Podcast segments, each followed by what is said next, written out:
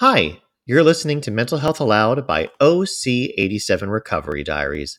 I'm Editor in Chief Gabriel Nathan, encouraging you to sign up for this podcast wherever you listen. And check us out for more mental health recovery stories at OC87recoverydiaries.org. Social Media Recovering from the Drug Addiction of the Nation by Jason Schreurs. As a writer and social media dodger, I've often been told I need to be on the various platforms to create a brand for myself and promote my writing projects. Engaging with my audience and networking within the writing community without Twitter and Instagram? Forget about it. Here's the problem I'm recovering from a full blown social media addiction. It's an addiction that almost ruined my life. For several years, I knew my social media use was a problem. Facebook has a limit of 5,000 friends, and I was bumping up against it. Most of these friends I barely knew. I would routinely go through my suggested friends list and click on everyone.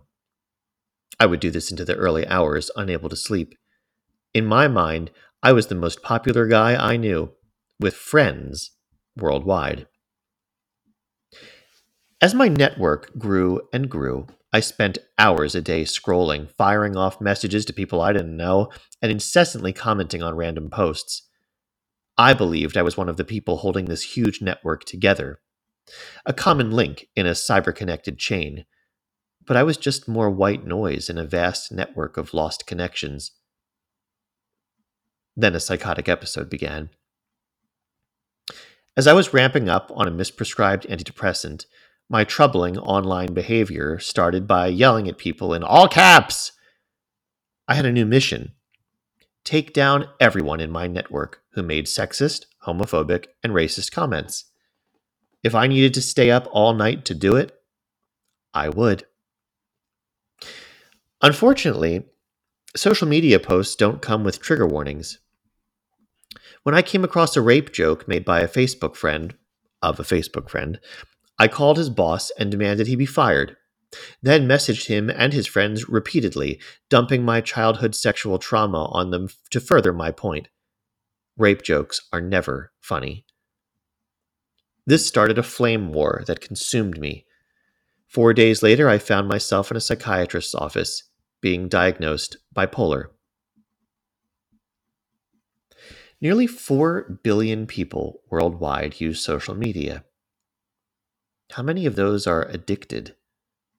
And what about the tiny percentage of people who don't use it?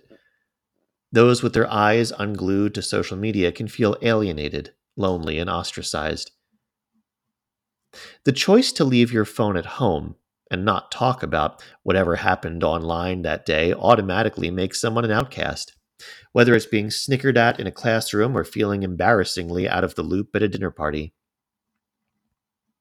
I don't need to see the delicious chocolate cheesecake someone ate for dessert, the adorable knickknack they bought their mom for her birthday, or the amazing Mexican resort they stayed at on summer vacation. Maintaining mental health is my daily regimen. An important part of my wellness is to have space to think. Being bombarded with the minutiae of other people's lives doesn't afford me that space. When I was using I knew what someone in my network was saying, doing, eating, and feeling at any given time, and I was hooked. It was like binge watching a reality show starring people I knew, or sort of knew, or wanted to know. If those people weren't as interested in my life as I thought they should be, it became a constant chase for more attention and fueled my anxiety. In 2017, Psychologists at Nottingham Trent University in the UK found that social media use is associated with anxiety, depression, loneliness, and ADHD. The team found in an earlier study that social media affected some users in many aspects of life, including interpersonal relationships, employment, and academics. And surprise, they argue that these symptoms are indicative of alcoholics and drug addicts. Health experts suggest you only use social media for 30 minutes or less a day. Doing this can lead to better mental health, according to a 2018 study published by the Journal of Social and Clinical Psychology. Research company Statista found that Canadians spent an average of 2 hours and 25 minutes per day on social media in 2019 and 2020. Currently, nearly 33 million Canadians use it. Like being cut off at the local pub, we've exceeded our limit. Many treatment centers now include social media addiction in their programs, and some are specifically tailored to scrolling addicts. A few of the centers are devoted to teens who suffer from screen time overuse and internet and gaming addiction. The new era is here, and with it comes new addictions. I treat my addiction to social media the same as living with any other. That day in the psychiatrist's office, with psychosis still coursing through my veins, my mom confiscated my phone. I remember relief washing over me. I was 46. My mom was taking away my phone like I was a junior in middle school, and I gave it up willingly. In the days to come, I would ask my wife for my phone back again and again, like a whining preteen. Just one more post, just one more post. It wouldn't be easy to wean off the most powerful drug I'd ever known. I went back to using almost right away. But it didn't have the same rush anymore. Social media interactions triggered me and convinced me that no one liked me. I used Facebook as TV for a while, just watching, not interacting, still addicted. I eventually became tired and bored, and my head hurt. It took a year to find more productive activities like hiking, playing music, and having real life conversations with friends. I still have urges to use. I want to sneak peeks at Facebook and Twitter. Even though I don't have any accounts, social media feeds are only a Google search away. Social media feeds like feeding an addiction.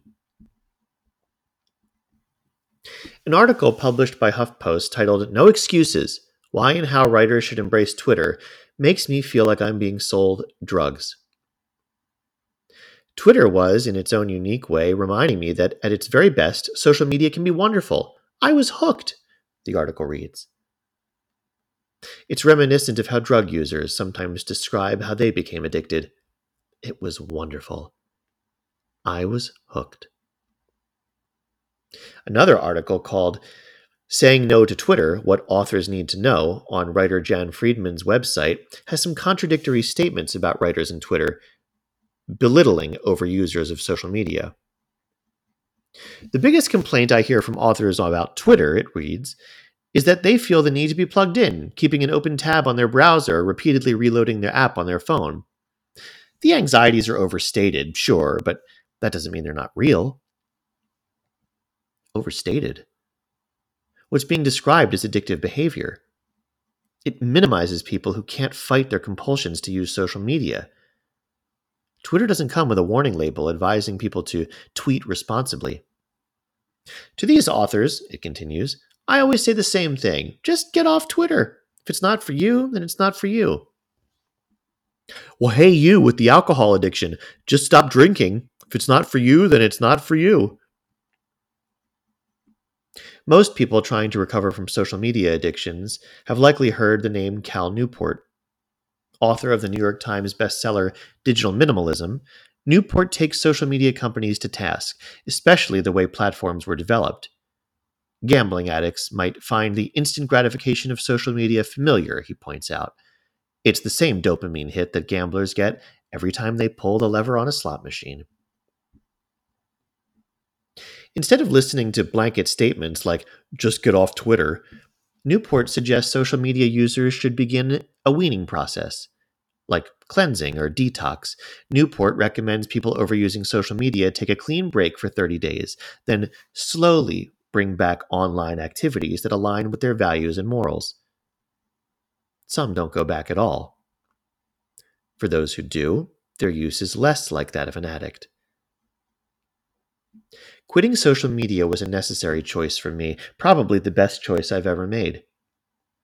My need for instant gratification, validation, and attention from people I barely knew was exhausting. It might well have been a full time job. I still sometimes think I have to share that. After giving my head a shake, the urge fades. If what I wanted to say was that important, I'll just tell my family and friends in real life. Often I'll forget what it was I wanted to tell them. Without social media, I know I have the support system I need, a longer attention span, and better self confidence. Plus, time. Holy shit, do I have time? I often think back to that day my mom confiscated my phone in the psychiatrist's office. I hoped it would be a temporary fix until my psychosis and mania subsided enough for me to use again. I never thought that three years later I'd have zero followers, zero likes, zero comments, and a new life. Jason Schreurs is a music and health journalist, creative writer, and self proclaimed punk weirdo. He hosts and produces the internationally renowned Scream Therapy podcast. A punk rock and mental health are his lifeblood. Jason also facilitates a provincial bipolar support group and coaches people with chronic mental health conditions. He screams into dented microphones, plays his guitar like it's a percussion instrument, and chooses Fugazi as his desert island band. He is a Master of Fine Arts and Creative Nonfiction at the University of King's College, and his upcoming book, Scream Therapy A Punk Journey Through Mental Health, is about, you guessed it, punk rock and mental health. Jason lives with his wife, also a writer, in Powell River, BC, on the traditional territory of the Tla'amin Nation. And you've been listening to Mental Health Aloud by OC87 Recovery Diaries. I'm editor in chief Gabriel Nathan, encouraging you to sign up for this podcast wherever you listen. And check us out for more mental health recovery stories at OC87recoverydiaries.org.